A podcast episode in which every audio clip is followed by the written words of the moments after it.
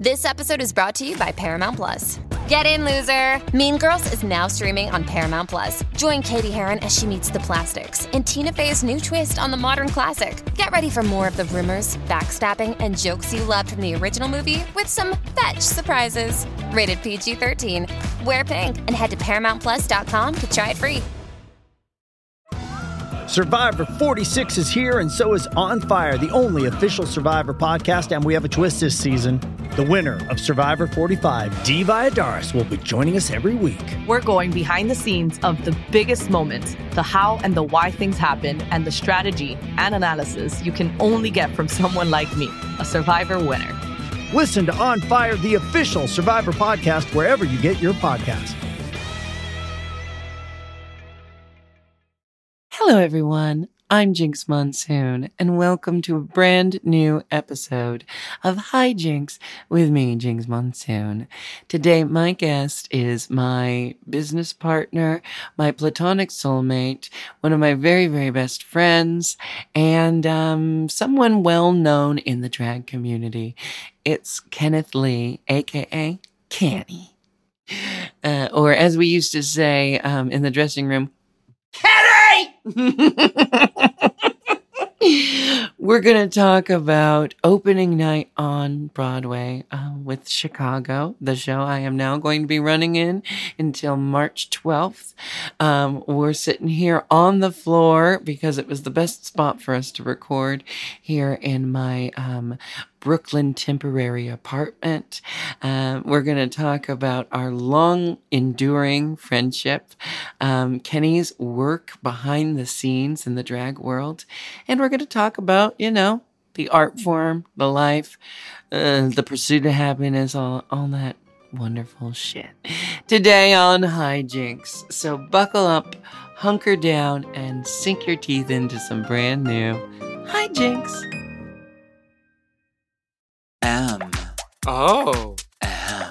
Mom!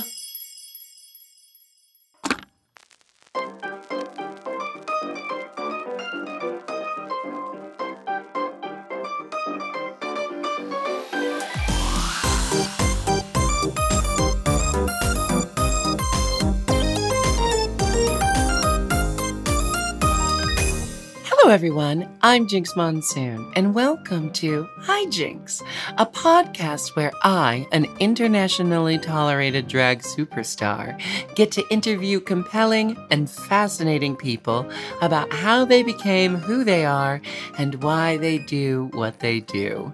Today, we are joined by my one-time assistant, now business partner, best friend, chosen family member, and probably a lot of other things I'm not even thinking to list right now. It's Kenny. Hi, Jinx. Hi, Kenny. Kenny, you know, your name is pretty well known. To those in the know, everyone knows Kenny within the drag race sisterhood. I wish less people knew my name. And also throughout the drag community at large. Why would you say that is? Definitely has to do with my ability to joke with queens, but also stand firm in what I need to be happening on a show that I'm working on. And also I'm extremely organized and consistent in the work that I do. Well, I mean, and humble. No, that is all true. Let's put it into context for anyone who doesn't know. Kenny and I have known each other for over a decade. Pushing 15 years. Pushing 15. I didn't even do the math. I know. It's scary to think about. We met while I was on winter break in Portland. And I had just moved there from a smaller town outside of Portland. So you were, I mean, you're really the first queer friend I ever had. I mean, it makes sense. I mean, I knew people in Portland, but you and I became friends quickly. Yeah. But like, I'd say first friend, not the first queer person I met. Yeah. We met in a very old school way. This is how queer people used to meet each other. If if not through, you know, their own social engagements, but especially before you were old enough to go to bars.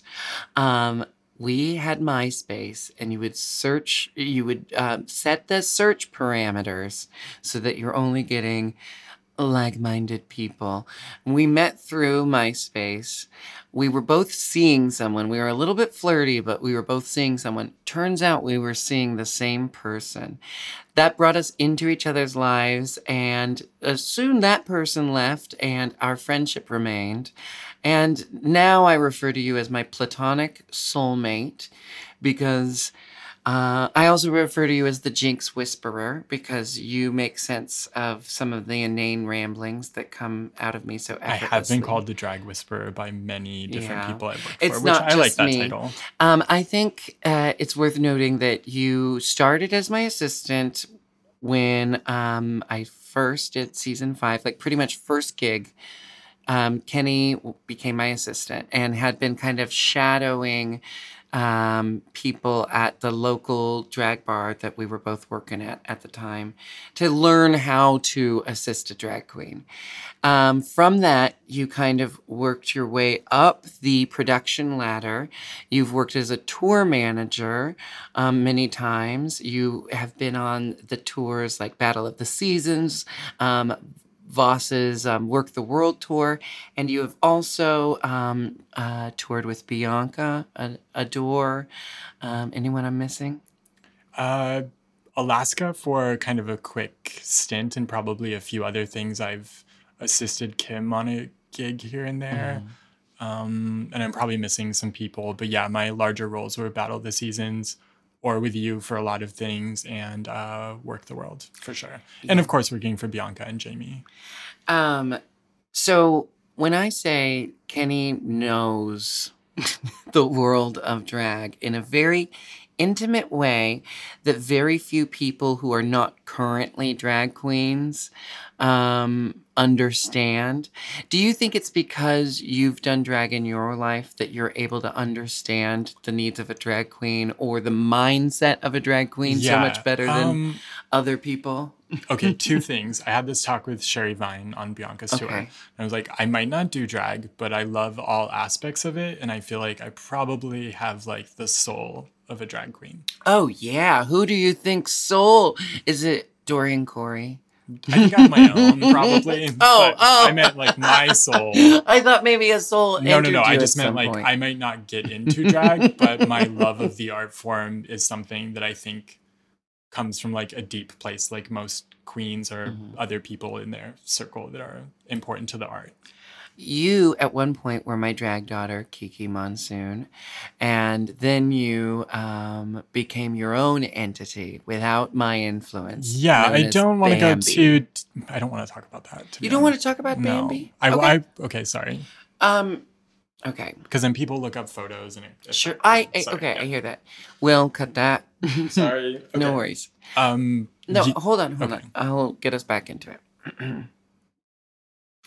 So now that you have worked with drag queens in this production angle for 10 years, your role is kind of changing, becoming my business partner, which means you might be on fewer tours per year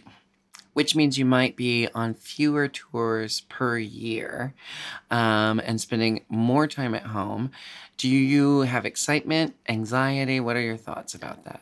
I'm excited. I think I'm someone that needs a lot of change, which is why I really like touring. But not to say it's the only job, and I know you can relate to this, touring does not get easier as you get older.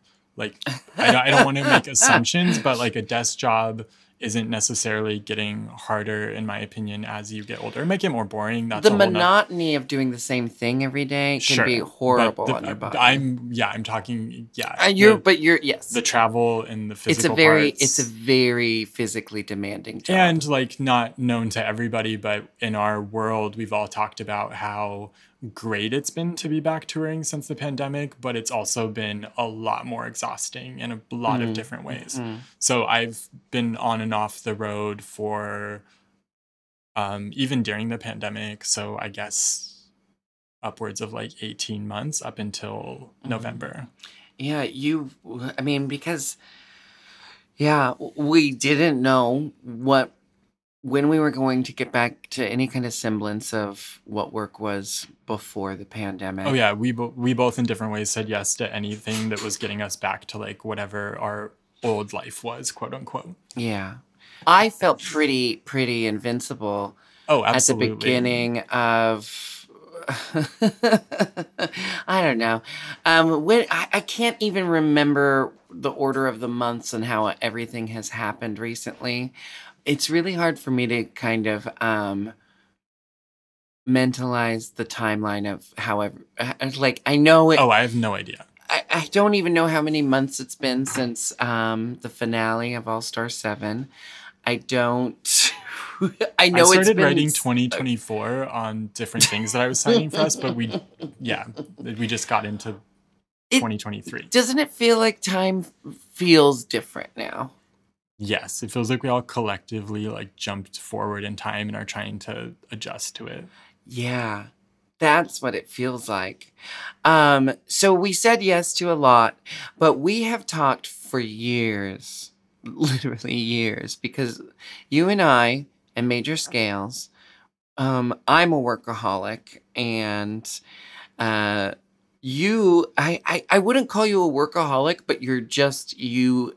You know what comes with the job, and you don't complain about the things that you agreed to that comes with the job. And a lot of that is working just kind of constantly. Yeah, I think the difference with me maybe not being a workaholic is like my downtime has, and you're better at this now, but my downtime has always been more sacred. Like I'm absolutely not answering questions today. Yeah. Or this off day on the tour, I'm absolutely not seeing anyone because I'm just not in the headspace. Yeah. And I need to restore that energy for the next show day. Yeah, I'm pretty bad. I try to make everyone happy and do everything and be everything for everyone. And I do think I've gotten better at it, but I do feel myself dropping into old habits. I love saying no to people, so that's different. The way I haven't dropped into old habits is I'm doing much better at not trying to micromanage things. Yeah. I have as you know, a tendency to, and I think a lot of drag queens do, and you don't have to name names, but a lot of drag queens want to tell you, they want you to do something, but then they stand over you and tell you how to do it while you're doing it. And I had to, and I had to learn that that's not helpful for anyone. And if I trust this person to do this thing, I need to trust this person to do this thing. And a lot of drag queens who are in a position of having to be like a boss of people or their own business, that's not exactly why you get into the art form. So that's something that is learned over time and with the desire to be a better business person, I think, which is different than being an incredible performer.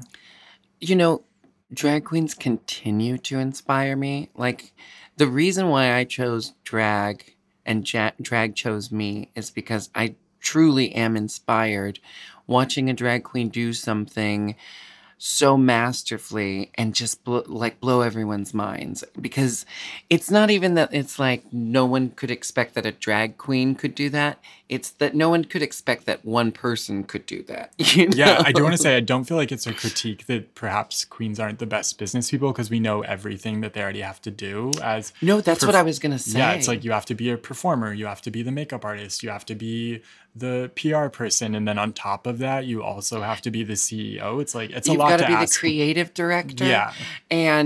But, you know, it's the drag queens who I actually think are really, really good business people that inspire me. I mean, look at what Alaska and Willem have done, you know, and with Big Dipper and now Joseph and all the... I mean, that's the thing, is they've expanded. They have so many people working with them now.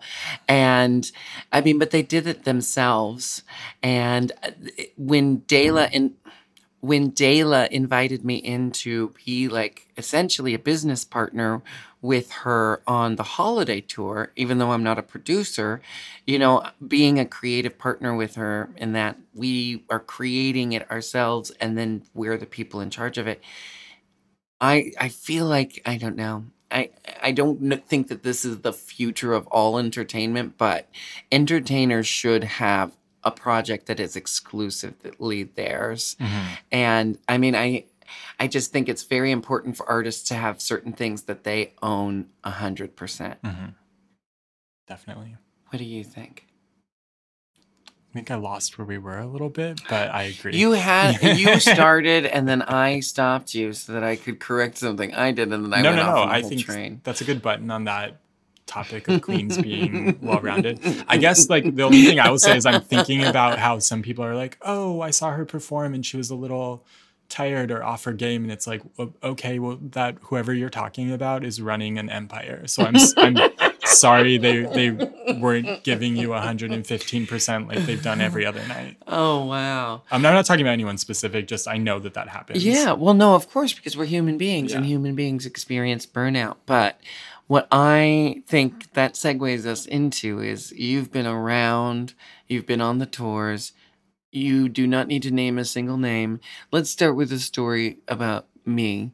You've seen some crazy things. For you. No, I'm saying, let's start with me to show a good faith. You've seen some crazy things on tour.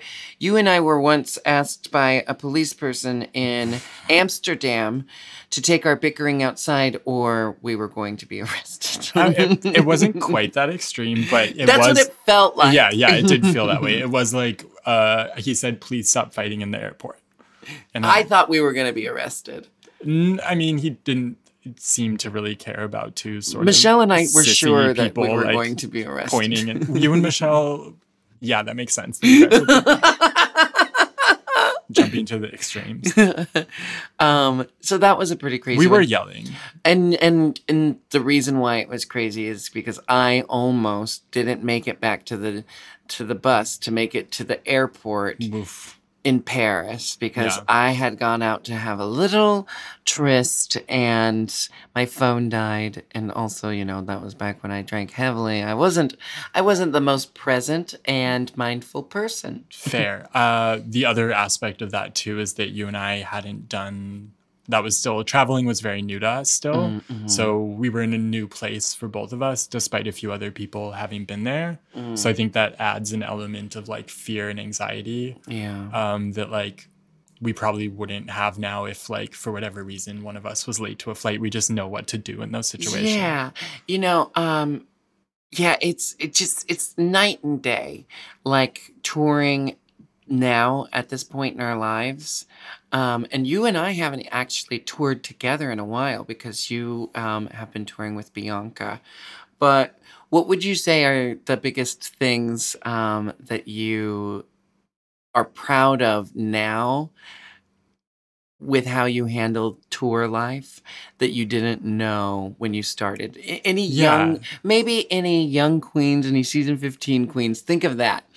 If there was a season 15 queen listening to us right now, what would you want to say to them about international touring and tour life in general? If you're a picky eater, you should quit drag. No, for real. Like, food is your fuel on tour. It can't be your, like, thing you're looking to for comfort, because what you think is...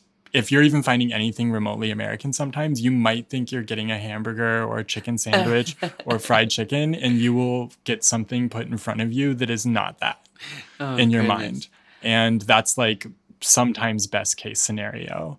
And I feel like, I don't want to just like attack new queens, but there can be a lack of understanding of like, if you want to come back to this venue, you need to be nice to the people that are working there. What a novel concept. Yeah, right. It seems to be lost once you've done a long flight or a long tour. Suddenly it's like, well, then I deserve to not be in a good mood, which I understand a part of that, but... Yeah, I mean, okay. But again, it's another aspect of the job. You're representing your own brand. That said, I think a general tour rule... is that everyone is allowed their one day that they're just absolutely. Like over it. The tour demon on Battle of the Seasons. It travels. Right. And even on the holiday tour, which is one of the most blessed experiences I've ever had touring, The demon is present, and it jumps from host to host. I had it twice, maybe three times. But it was a really intense tour this year, you know? I mean, it's attached itself to me here and there as well, even if I've had to bottle it up. Yeah. I remember. Remember how stunned silent every queen was in the room when you had your tour demon and you told... Bleep.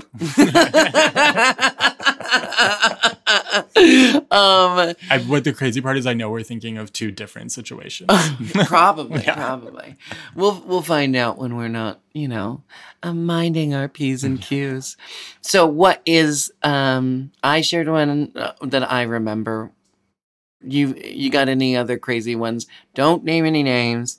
You don't even have to say what the tour was. No. I was actually, for some reason, it's on my mind, but we had it was DragCon UK, and we just had like such a great time with our friends. But you and I had this one-off gig in Sweden, which is like a very big flight from London. But we have been. I was just talking to someone. I couldn't remember if we've been to Sweden. We've been to Sweden. Yes. Well, I've been several times. Oh, wow. We went together, and I actually don't even remember the city. We went to Gotham. Goth something? It wasn't Gotham. It wasn't Gotham, but it was like something like that for Pride. Stockholm? Where's Stockholm? In Sweden. It is? Yeah. I did it. Are you sure it wasn't Stockholm? No, was it Stockholm Pride? It was Stockholm Pride. It was Pride, but it was not Stockholm. What? I'm just gonna look it up, but it doesn't matter. Anyway, this is more of a me story, but we were encouraging each other to like just enjoy the experience of going out. We were hanging out with Dee and BJ and a bunch of our friends from London who we know from just the amount of times we've been there. Were there, and I drank so much on an empty stomach, which seems to be the only time I ever have, I don't drink a lot. Not that I know. That needs to be said, you're kind of amazing because you are one person who has always just been very in control of how your relationship when to I tell myself alcohol. I'm going to have fun, I always end up throwing up. But I was like so hungover, and we still had to get to our flight at 6 a.m. And I just remember I didn't react the way that people normally would. I was just like laughing about how horrible I felt. Mm-hmm. And I projectile vomited in the lavatory bathroom, a like berry smoothie. No, I remember that. And I had to clean it up while they were like, please take your seats. And I'm like cleaning up purple all over the bathroom. Oh my gosh. It was horrific. But also I was laughing because who does that happen to? Like, who has that story? Drag queens and the people who love them.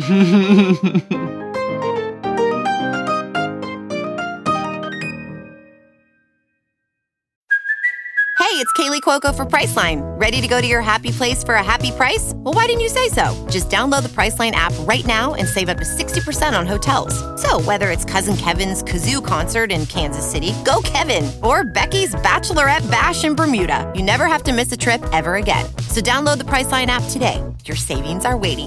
Go to your happy place for a happy price. Go to your happy price, Priceline. Does Monday at the office feel like a storm? Not with Microsoft Copilot. That feeling when Copilot gets everyone up to speed instantly? It's sunny again. When Copilot simplifies complex data so your teams can act, that sun's shining on a beach. And when Copilot uncovers hidden insights, you're on that beach with your people and you find buried treasure. That's Microsoft Copilot. Learn more at Microsoft.com/AI for all.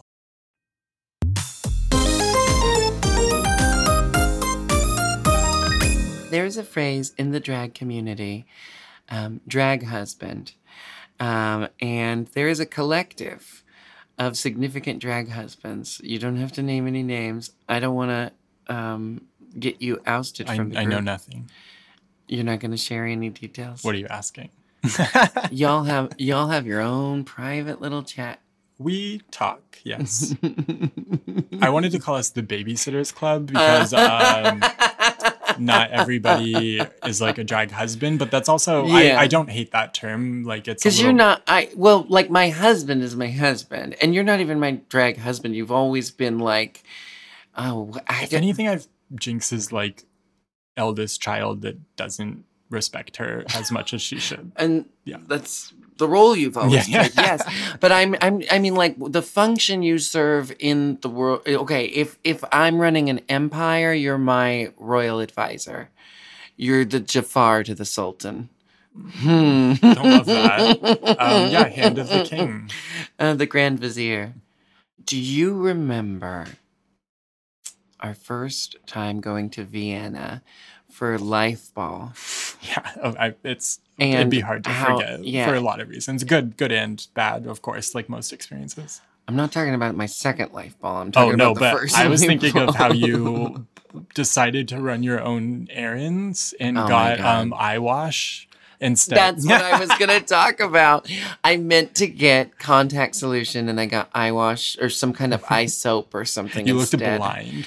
My contacts were warped, and this is why I switched to dailies, because my contacts, and they were the only contacts I had, they were so messed up by this stuff that it looked like I had advanced cataracts. Eyes were a milky white color, and everyone thought it was like a specialty contact that I was wearing for this. Right, it kind of did. That always happens with drag. Like a mistake turns into like fierce look. Stunning. I couldn't see. No, yeah, absolutely. The dress I wore, the Jamie Von Strat, the dress I wore, the J. Von Stratton. I wore my dress that I crowned Bianca in. Emerald City. My Emerald City gown. It was so precarious to get in and out of the limousine. And then I was... not done beautifully or gracefully. You were exiting the car. No, I was so cranky about that. And then I was wearing sunglasses on the red carpet because my contacts were so messed up. Yeah, and oddly, I think, we don't have to quantify how you were carrying yourself, but for some reason no one wanted to talk to you on the red carpet. That happened to me the whole time the first Life Ball. But I have theories, but yeah, I think it's none of which that are worth entertaining. No, but it all goes back to you being named Jinx and exactly. Yeah. I don't make this stuff up. Had you not done the contact thing, had the dress been easy to get in and out of, we'd be talking about something else, like completely deranged that happened that was outside of our control. That was the energy of the event. And so that, to me, shows that, like, we just always get in these situations. But you and I, so we talked about some of the rough situations. You and I, have worked very hard on our friendship. And I say we've worked very hard because I've said it before and I'll say it again. Significant relationships require work. They don't just happen on their own. If they seem like they're happening on their own, if they seem like it's just perfect with no hard work or no effort on anyone's part, something's probably being hidden from someone. I agree. I will try not to have too many quotes for this, but it makes me think of this one of one of my favorite authors, but she says, balance isn't a passive state. It's the act of taking out and putting in. And I think that's what we've had to do, where we thought it would just happen on its own. And it, like you just said, it's a ton of work to get to a place with someone where you can communicate effectively. And then also when you don't communicate effectively, go back and have a conversation around that when you're in a better headspace. And you and I have sought a lot of different techniques ways and for getting to this point, modalities to we've just worked on ourselves a lot together. And, I say it all the time, therapy and witchcraft, but you also practice therapy and witchcraft. You always have those quotes for me. You also play a big part in Hi Jinx. You have brought a lot of wonderful guests to Hi Jinx. Most recently, Chelsea Wolfe. You've introduced me to a lot of things that then become a big part of my work. I always have said that, I'm Jinx Monsoon, but I don't do it alone. But specifically, Jinx Monsoon is a culmination of you and I, an effort that you and I put into me, the person, and the persona. Thank you. That's really sweet of you to say. You also have brought a lot of as much as, like, I know you're talking about music or authors or poets or whatever, but you've equally brought a lot of those into my life. It's just my life isn't under the spotlight where I, like, then can tell other people in a public setting about them. So you never shut up about it? Well. Sometimes you're asleep. So what have been some of the most amazing experiences you've gotten because of tour life, because of choosing this career path? Yeah. I used to write about as a kid how I wanted to see the world. So in some ways, I maybe should have been more specific. We've talked about this before. Yeah. When you set a powerful spell, you need to be specific because remember, complaints. But I mean, I could have added also a millionaire to that or something. But. Well, you and I talked about this when the pandemic happened. We were like, every drag queen we had interacted with. Oh yeah, for the last 4 or 5 months. I just wish the world was on a break. I just wish we could all take a break. Everywhere. Not just drag queens, every artist we talked to. Every artist was planning a big break. I've talked to so many people who are like, well, the pandemic happened at a time that I had already planned a break. I planned my hair transplant. We were all like, we need a break. And then you said, you've been wishing for a big break. And you cast too powerful of a spell, or you've been wishing for it for too long. Too many people were wishing for that. But in a way, it ended up being good. But yeah, at the time, it was like, oh, fuck. Well, I mean, of course, it was a global tragedy. Right. I think right now we are at the point of trying our best to find what we learned from the pandemic. Because, of course, we could talk endlessly about the pain and the loss and the frustration and the anger we felt all throughout that and just how terrifying it was. But I think right now what I am witnessing in culture and in entertainment is a newfound appreciation for being back out in the world and stronger boundaries. Yeah, and I think that kind of circles back to the start of the question, but something I've gained from this it's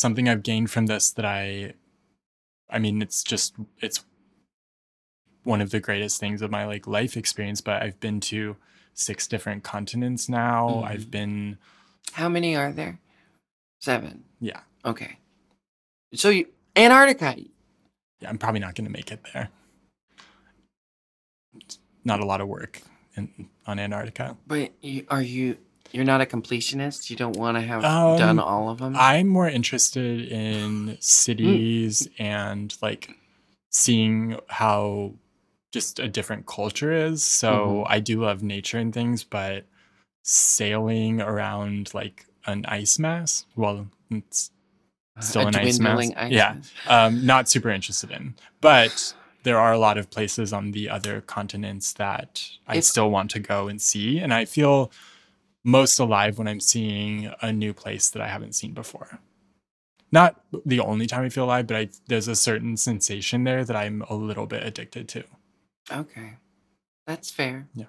And we have friends now in other parts of the world that we get to see, and that's a really incredible experience that not everyone gets to have. To know if I lived in London or somewhere in Australia, that you places have, like you have exactly. And you could see how you could live there. Yeah. Whereas before that, it would seem almost impossible to be somewhere else. And it's weird to feel this way, but I feel like seeing other cities, I can see how I would live there or thrive there in some places, or I just fall in love with certain places. Don't know where I was going with that. Well, we've been very lucky because we've taken a theater route. Yes, exactly. We have gotten to actually spend sometimes a month in a city, or even when it's just a couple of weeks. Tour life, the hardest part of it is how fast it moves and how much traveling is frustrating, irritating, hard on your body. It disrupts your sleep, disrupts everything. So when we started doing you know, our cabaret shows with Major Scales. And we, even though sometimes the living arrangements were precarious and difficult, we did get the experience of living in places like New York. We've lived in Provincetown for many summers. We've lived in London for chunks of time. We spent a really hearty chunk of time in Australia for a while. That still is up there on one of the crazier experiences because it was the most like disconnected from the US I ever felt because we were gone for nearly 3 months. Yeah. Which I've been gone, but not in the same country for that long. I have now, you know, spent quite a bit of time in the UK and I feel very comfortable there. I do get homesick. I think I get homesick more than you, don't I? Absolutely. I think I've gotten better at, and I maybe started out in a decent spot with that, but the sort of thought process of like, I am my home first. And so I have other places that are homes, but I even said gone just now. And I was like, I don't even like thinking that way that I'm gone. Cause it sounds like I'm supposed to be back at the house in Portland. And I think that's not a great mindset for someone that's touring, which kind of goes back to like someone who's just starting out in the drag world and touring. You really have to change your mindset about what being away means in a lot of different aspects. I think that's very astute, Kenny. I think that's very solid thinking.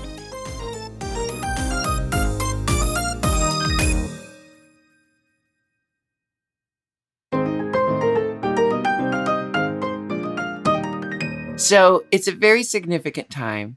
You and I, we're celebrating a big milestone for me, but also for us because you have actively been working with me towards this career dream and life goal that I am very fortunate to have gotten to experience this last Monday. What on a Monday? What a funny day for such a big thing! But it was so amazing. The crowd was really, really wonderful. I experienced it as a performer, and I'm going to be talking about it all through. You'll get to hear about the experience throughout the next handful of episodes. I'm not even going to redo that line. No. You heard me say episodes. Also, again, you listen to less podcasts than me, but people mess up words all the time. Whatever. Okay. But what was it like as an audience member? And you don't have to talk specifically. You can talk about me as your friend, but I also want to know, what was it like seeing the show that night? Yeah. It was shockingly seamless. I mean, I've seen a decent amount of shows on the West End. I've only seen Cinderella with you on Broadway. And we saw Matilda on Broadway? No, I wasn't there. Oh, I imagined you there. Yeah. Okay. I think we do that to each other, which isn't, I don't think, a bad thing. Yeah. But no, I wasn't there for Matilda. Only because I really like the story of Matilda, and I would probably remember that. But it was just so seamless having, I mean, as you know from our end, it's almost impossible for like a comp ticket or a family member, not just your family, but any show we've seen, to just have it successfully be on the list, blah, blah, blah. Yeah. And that all was just completely seamless. Because it's Broadway, baby. No, but that was just amazing. The theater was beautiful. The show was incredible. I think what I loved most about the show, having only seen clips that you've shown me in the movie, and I know the songs extremely well. Oh, yeah, you do. Because you just and drag. And inundating you with the soundtrack for the last 15 years. Yeah. Exactly. So I've fallen in love with the music. And that's something you've introduced me to, is just the good music that comes out of musicals, that I think people who often say, like, I don't like musicals, I don't like broad statements like that, because there's going to be good music there. Yeah. Well, and this musical, like, I think people think of musicals and they immediately think of, there's no business like show business. Or they think of Guys and Dolls from The Simpsons. Exactly. But what I loved, and it wasn't unexpected, it just wasn't something I was thinking about, but Chicago is just more the live music, the dancing, and the acting. And it's just really pared down and not about the set pieces moving here and there. And there's cool production elements. And you can do so much with a set with like I was saying, how much I loved the lighting in it, which created the different spaces in a very unique way. I think the focus though being on, or just the focus being the set itself pared down was something I fell in love with, because you could really watch the actors together. And I can get distracted by like, who's moving that set piece? When is this thing coming out? Because that's just where my brain goes working on shows. And I didn't have that with Chicago, because there was only the people in front of you and the band. So I think I heard more of the dialogue than I would have if I saw something else. Yeah. I said this recently I don't think I said it in an interview. I was just talking with the team I've been working with that, it moves so fast, but you don't feel lost ever. Oh, that's such a perfect way to say it. Because and I know that like the movie helps, like for someone who loves the movie, thinks it's a very good musical movie. But I also took my friend Dante, who is not a musical theater person. He got everything. And the show moves so fast, but you never feel lost because they're playing on like tropes that we know so well. We know kind of like the sequence of events in a murder trial, and like from murder to trial. We because our culture is obsessed with it, and that's what the show, that's what it's about on the surface. Absolutely. But what it's really about is, you know, how innocence can be bought, basically. Yeah. And yeah, I mean, that's probably one of my favorite parts of Chicago, is that it's like the truth is sort of irrelevant to the legend, which is really true for any story. Because the truth is what happened. The legend is how the culture was affected by it. Yeah. And that's what the legend reflects to us. Right. There's going to be some noise in the background, as they say on some podcasts, when you're not recording in your desired location. Let's talk about this, because you mentioned it. I have two podcasts. Anyone wondering, Nick Sohoyan and I are working on getting... That's your phone. That can't be my phone. My phone is on Do Not Disturb. Oh, okay. Anyway, back to the podcast. I have now two podcasts. Nick Sohoyan and I are working with Studio 71 to get Season 3 back up and running. It's just been a little bit of a Are you crazy busy? Time. Oh, hush you. So I'm working on this. Hi Jinx has stayed going strong even through this busy time, thanks to the efforts from everyone on my team, that you and Robbie, and also all of everyone at Forever Dog and Moguls of Media, our mom network. So I'm 40% podcast will be coming back. The point that I wanted to say was I don't actually listen to podcasts. It's just not my jam. I really love doing it. Right. You hear them through osmosis. You said once, and I liked that. Through me. I do hear them through osmosis. And there are podcasts that I really love to hear through osmosis. Yeah. What is your favorite thing about podcasts? Because you convinced me to do podcasts, and now I love doing it. And I'm sure I would find podcasts if I had even a sliver of a time to cram something else into my life. I was already like someone who likes to read, but I kind of went through this phase, and this is a long story of getting into podcasts, where I was kind of getting headaches from reading on flights. So this thing that was like keeping me calm was starting to like not keep me calm. It was like sort of a motion sickness thing. So I went to like audiobooks and really fell in love with them. And you're going to listen to a podcast by accident just through being interested in audiobooks. So I was taking on some like comedy news podcasts while I was listening to like more fiction-based audiobooks. And that's where it sort of like jumped off for me, getting into podcasts like 6 or 7 years ago, I suppose.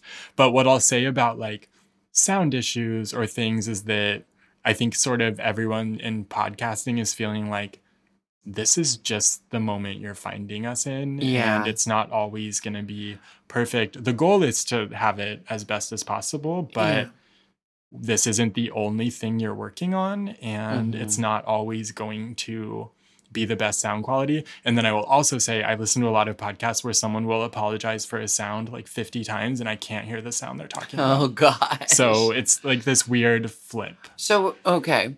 But what... So thank you for alleviating my anxiety like you are so apt at doing.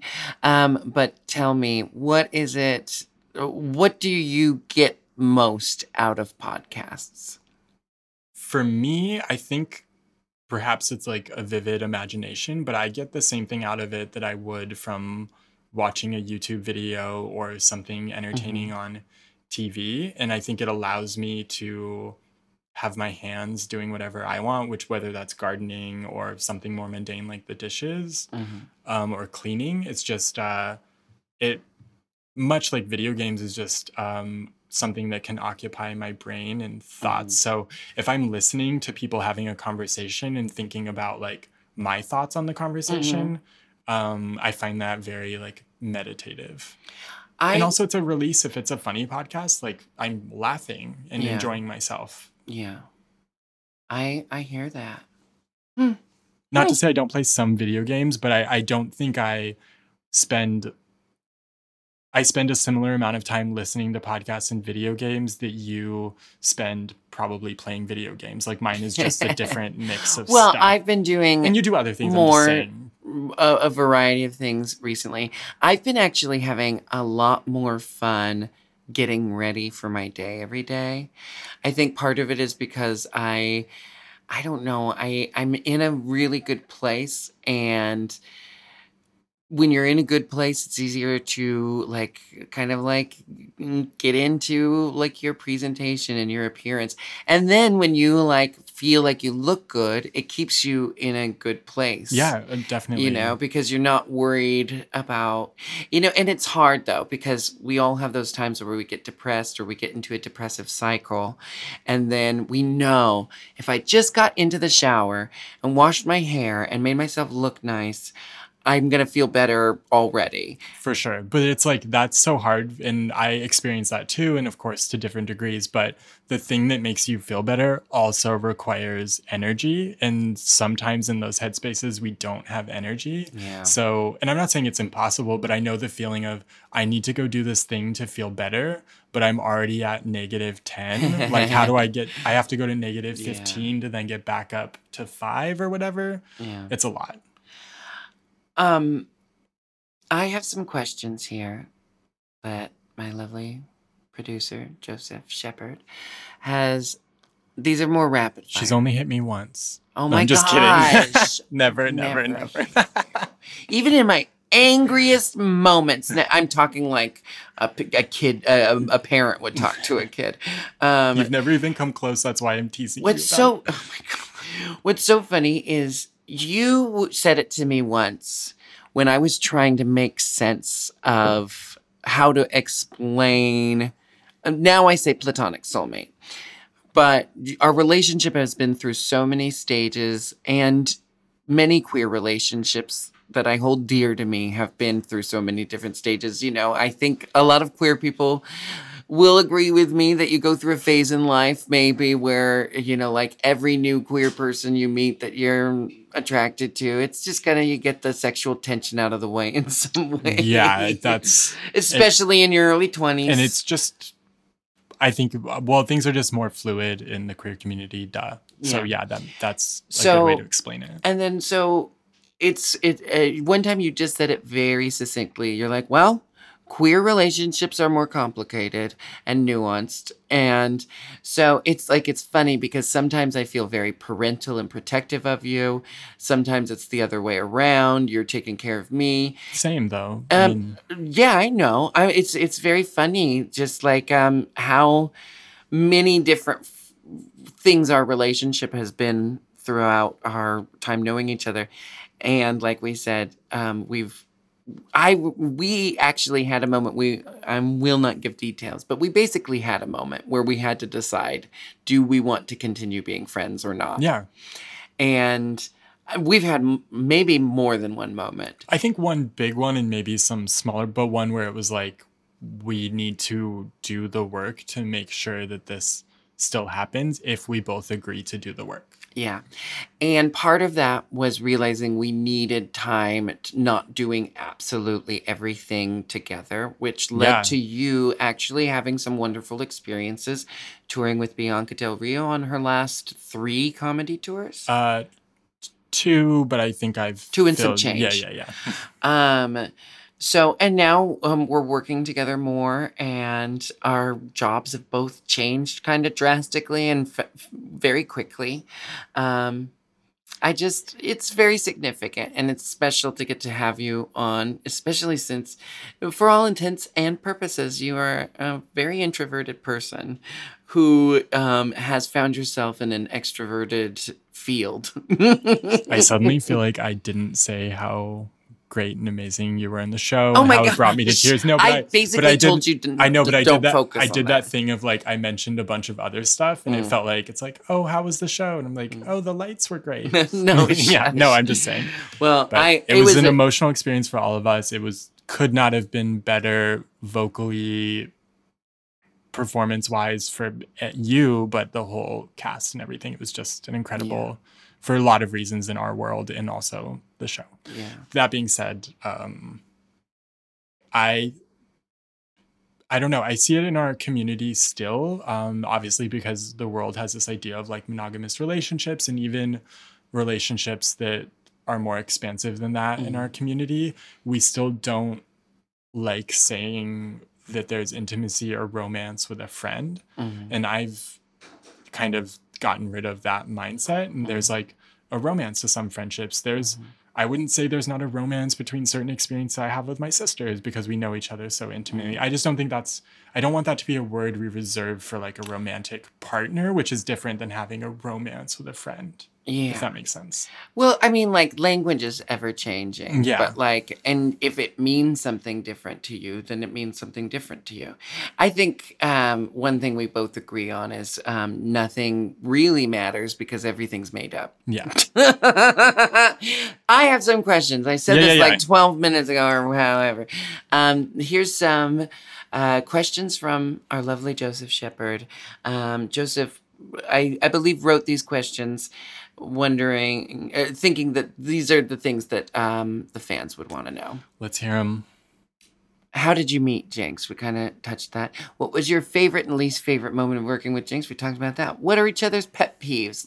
Well, I actually, just to say, we talked about least favorite, which is just stupid, annoying fights. That's, we mentioned a few, which were over nothing predominantly. But don't have a favorite moment, but to have the experience of traveling with like my best friend. Oh yeah, we have traveled so much. We're good at traveling together. And the plans we have for the future, like that's the things we've done and are still going to do together as friends and chosen family. Like that's amazing. Yeah. And I will always live in the joy of that. Yeah. I'm really grateful that we've talked about this, but, you know, we had messy moments in our 20s, both of us, and we partied. And that's good. We partied in our 20s. And those are good things. And we are both now very, like, chill. We're both, like, much more interested in spending time at home with friends and having conversations and watching movies together. But it is really special that I got to party all over the world with my best friend. Yeah. And, you know, I have lots of very, very close people to me, but everyone in my world knows the significance of our relationship.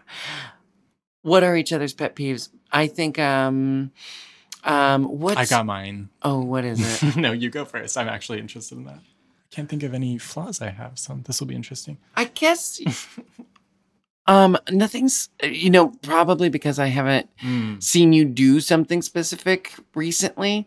I guess a pet peeve is I can't ever complain without you telling me how I could make the situation better for myself. Yeah. I think I struggle with saying, like, is this something you want feedback on or you just want me to listen? Yeah, but also I love to complain. I'm a Virgo. Yeah, and so I do get I've been working on not complaining though. And I'd say so. Yeah. But not complaining in an ungrateful way. Like Jinx is someone who complains about like the monotony of the day to day. Like you're not complaining about your life. You're complaining that like, we might need to like vacuum before friends come over, or like mm-hmm. that somehow the kitchen is dirty again. I need to make a third trip to the drugstore. Yeah, like that's what you complain about. So I just want to be clear. It's not like I have to go to work. But I mean, we all complain about flights. That's yeah. Oh, flying airports are the worst. Don't get me started. Yeah. You've heard it all. Have you ever? This is such an interesting question. Oh, I didn't get to say mine. Oh my gosh, I'm sorry. What's your pet peeve? Guess being interrupted. No, that doesn't bother me. You're just a chit chatter.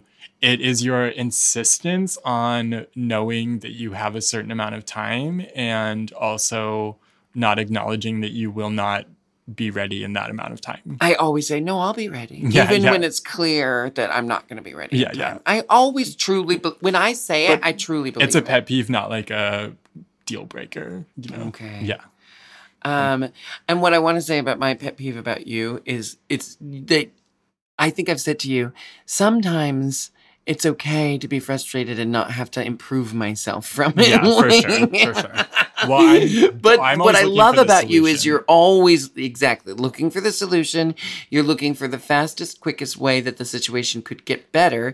And usually it involves me changing my attitude about it. Yeah, which you're an earth sign, so it's a little bit slower to change, or a rapid earth-shattering earthquake. Yeah, exactly. Whereas I'm an air sign, so it's like I'm upset. Now I'm not, and the wind is blown, and I have a different emotion. Yeah. Okay. This is a very funny question. Have you ever taken the blame for something Jinx did? I know I have, and I can't think of... I feel like... But it must have been something so stupid. I think it would just be little things where... Like breaking something? No, I honestly can't remember a single time. Nothing major. Because anytime that something... Normally when I've done something bad, I'm like, I'm pretty good at charming. You're destroying yourself on the inside. It's almost impossible to get mad at you because you've already... Oh, I was going to say, I'm very good at apologizing... Oh. To strangers. You are good at apologizing when you are ready to apologize. You're not. Okay. I feel like I can apologize and then grow into the apology. I need to feel very guilty. I need to feel guilty. And when to apologize. And that's why I think I apologize more to people I don't know. Yeah. Because if I do something and that's like an impression I'm making, the guilt that I feel anytime I do anything, really. I feel guilt over so much. Yeah, you'll destroy yourself from the inside and then come crawling with an apology, for sure. Okay. What is Jinx like when the spotlight is off? Very similar. I think Jinx Monsoon is a character, but that is... a part of who you are. Mm-hmm. What Jinx, the performer, isn't is like quieter or more introverted, or a member of like a chosen family and friend group. Mm-hmm. And I think what people don't see is that you are just another one of the friends, whether it's people in Portland or our like more older friend group from Seattle. You're just one of us, and there's not a I don't know if cloud is the right word, but there's not this like thing that maybe a new friend has with you that, and I don't think you really let people in like this, but you're not treated as Jinx Monsoon, the performer entity. You're our friend that has this really cool job, but you're still our friend. And so I think. And everyone's still as honest and direct and candid and, like what I love is that the people who are the closest to me and who have remained the closest to me, and the people around the world that I stay the closest with and that I make time for when I'm in those cities, are the people who treat me exactly the same as before anything. Right. You know, and then I've made new friends who either don't know anything about the work or are just good at not letting that affect their vision of me. Yeah. And they can still think it's cool and enjoy it and get like some of the perks of having a dirty folding chair at a viewing party or something. Yeah. Oh, gosh. A favorite thing to do with me. I mean, definitely us talking is always great because we were going to record this earlier. We had a bunch of plans and we were having life talk for hours. Yeah. And it felt like 5 minutes went by. Yeah, we were going to record this first thing in the day and now it is just after 7 p.m. in Brooklyn and we haven't eaten solid food in a while. No. So, talking, but that also is just hanging out when it's not just the two of us, but in a setting where we can show each other different YouTube videos from our, we don't spend every day together with our different jobs. And even in kind of the new way we're operating this year, there'll still be times we're apart. So we're always catching up. Just getting to hang out. Yeah. I mean, it's pretty simple. Yeah. But we could hang out and sitting next to each other in an airplane or backstage. There's a million places that it could happen. Yeah. I always, as I said, Kenny's not my assistant anymore. I have a new wonderful assistant, Alec, who has also been my photographer for many, many years. We like to hire within. Yeah, and I want to actually say that to people who are always like, how did you get this job? And that doesn't just happen to me, but it's anyone adjacent to a queen. It's like, well, you first have a long established relationship with them as like a person. And then you kind of, and then this isn't true for everyone, but I'd say the majority of people in our industry are friends of queens who have some element of responsibility or something they bring to the table that the queen needs. And unfortunately, it is a bit of a closed off kind of environment. And I'm not saying people can't get into it, but I don't know if it's like an aspirational career move to work for a queen. Like, I don't know how you would get into it, I guess. So when people ask that, I don't know. Well, you said it today. It's a career where your personal life bleeds into your work just in the nature of the work that you're doing. Yeah. Because so much of the work is based off of like you said, it's a one person full Broadway production. Yeah, absolutely.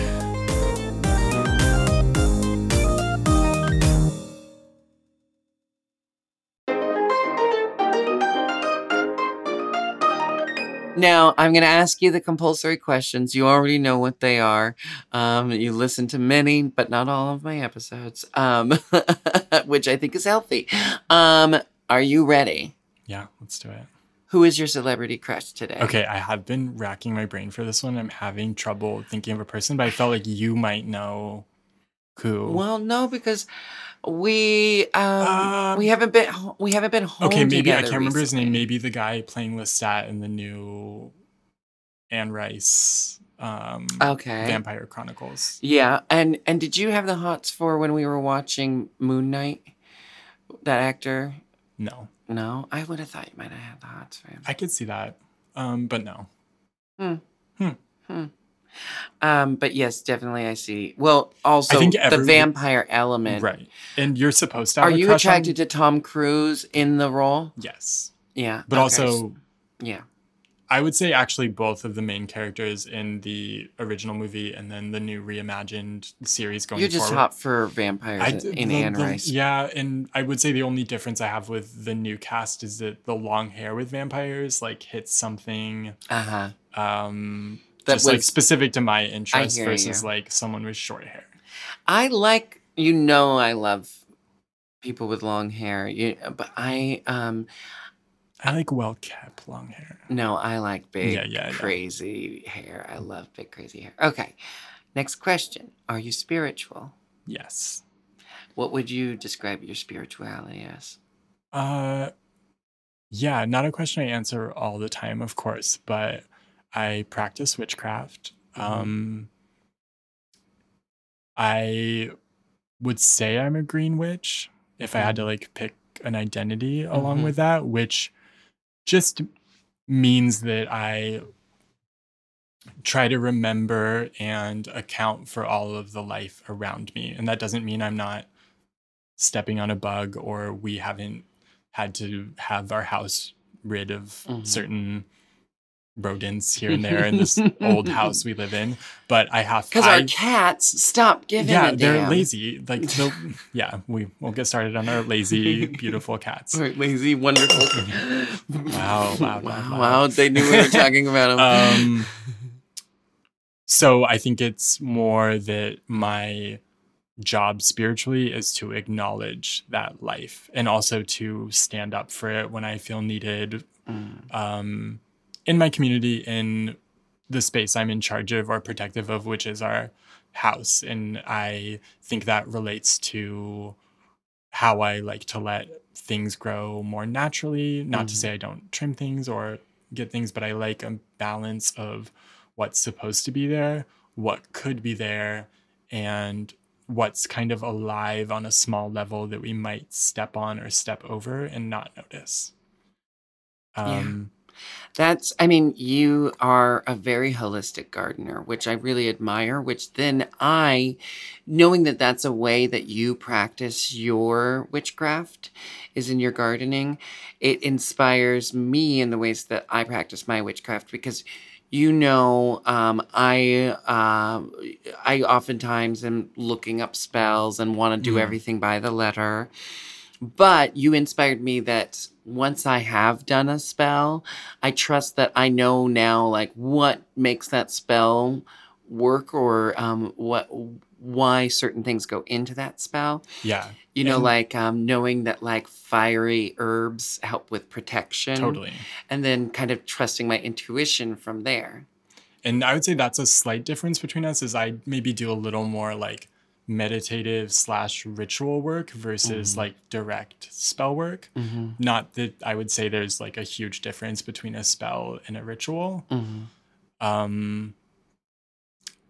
And I would say my witchcraft also aligns with, I use the moon as like something that I check in with myself and how I'm feeling. Am I perfectly good at that? No. Do I think that is something that you need to every waxing moon feel this way or check in about yourself? No, it's just something I try to get back to. Yeah. So, and that's what I really like about free form religion, even if you're not practicing witchcraft, is that you get to decide for yourself and you get to change it and let it evolve and grow. Yeah. And that's very important because I think the rigidity of faith-based religions or organized religion, one of my big frustrations with it is the rigidity of some religions is what causes so much tension between people. Yes. I like that you said that because a huge part of it for me, and I think, again, back to like both of us having pretty vivid imaginations, is I like the play aspect of it, the silly, dorky part that's like, is this working or not? And it's like, well, that's actually really just up to me if it is or not. And how is that any different from prayer? Like, yeah. I mean, it works because of what it means to you. Yeah. Wonderful. Your go-to karaoke song? I'll let you tell a story. Sure. But I was thinking a song from like when I was a teenager that I loved was Inside Out by Eve Six, which is like from 1990. Inside out, no, upside down. What song? No, it's so there was like an episode of Charmed where that band was in Charmed, and I was already into the song, so I think it like snuck in. But it's Inside Out. Like what are the lyrics? It's like, I want to put my tender heart in a blender. Oh, my gosh. Watch it spin round to a beautiful oblivion. Oh. That. Want to put my heart in a beautiful blender. Watch it spin around in a beautiful oblivion. And there's just a lot of... Yeah, exactly. That's the one. I know all the words to that. Okay, but I'm not great on the spot. Yeah. Yeah. My favorite story is Kenny... Kenny works in show business, but has a relative amount of reluctance to ever be on stage. I've been very impressed by, one, the way that you draw your boundaries. Like, no, I don't work on stage. But you also are flexible with things when certain things call for it. Like, you've played puppet roles, so you are not on stage. I do enter the stage to, like, bring things to Bianca. I don't consider that acting or, like, doing anything that, like, another... But anytime anyone's asked you to do something like a bit, you are pretty firm that you don't do bits. No, I do not like being in front of an audience. Yeah. I don't have a problem with like being on a podcast, but I'm not someone that needs to be in front of an audience. That's not a desire of mine. So I don't have a fear around it, but it's still not something that I like seek. Yeah. And you're in the documentary. You're in my life so much that it's hard for you not to pop up in pictures and content and stuff. Despite my best effort usually to stay out of video or people photos. People play games of like Kenny sightings, like but okay, so Kenny does not like karaoke and doesn't do karaoke. But we once went to a private where you rent a room, so it's just you and your friends, and you were pretty tipsy. Yeah. And I was singing in a safe, comfortable group, like you said, yeah. And I was singing Maybe This Time from Cabaret, which I've sung 1,000,000 times. You also had sang 8 songs in a row because all the rest of us had given up. So then you decided to sing over me. It was the loudest you have ever sung. There were 2 mics, so, you know, yeah. Yeah, it was the loudest I have ever heard you sing. You sang your heart out, and it was a really, really beautiful... I stopped singing because I was just actually really... in awe of watching you sing your heart out. You had been listening for the first to time ever. A duo of that song, so I had some idea of what 2 people... Oh, no, you showed me that duo. It was Michelle and Kristen Chenoweth in Glee. And so I at least had some idea of how I would accomplish that. Well, I didn't really watch Glee, but I'll listen to Kristen Chenoweth sing anything. I watch a lot of other things that people are in. Sure. Yeah. I love Chris Colfer. He's a wonderful person. We watched season 1 together. Yes. I think when people started liking it, we stopped liking it, which is an unfortunate thing that can sometimes just happen while you're watching something popular. Also, we were, you know, I think those were college years. And so we didn't have time for TV. And we kind of don't now. We make time when we're home to catch up with everything, basically. Absolutely. I don't watch TV while I'm on the road, usually. Kenny, I'm really happy we decided to do this. Thank you. It's been fun. Yeah, it's been fun. I can hear the music playing in my head. I can too. Isn't that funny? Thank you all so much for listening to Hi Jinx here on the Forever Dog and Moguls of Media Network. My name is Jinx Monsoon, and we have new episodes every Wednesday. So make sure to search for Hi Jinx on your favorite podcast app and hit subscribe. You can follow me at The Jinx on Instagram or at Jinx Monsoon everywhere else. And I'll see you next Wednesday for some more Hi Jinx.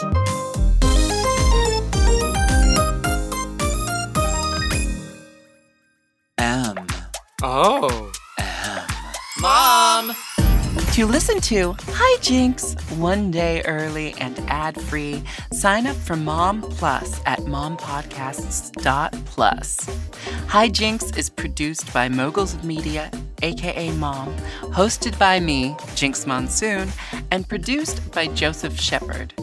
Editing and sound design by Will Pitts. Executive produced by Willem Belli, Alaska Thunderfuck, Big Dipper, and Joe Cilio.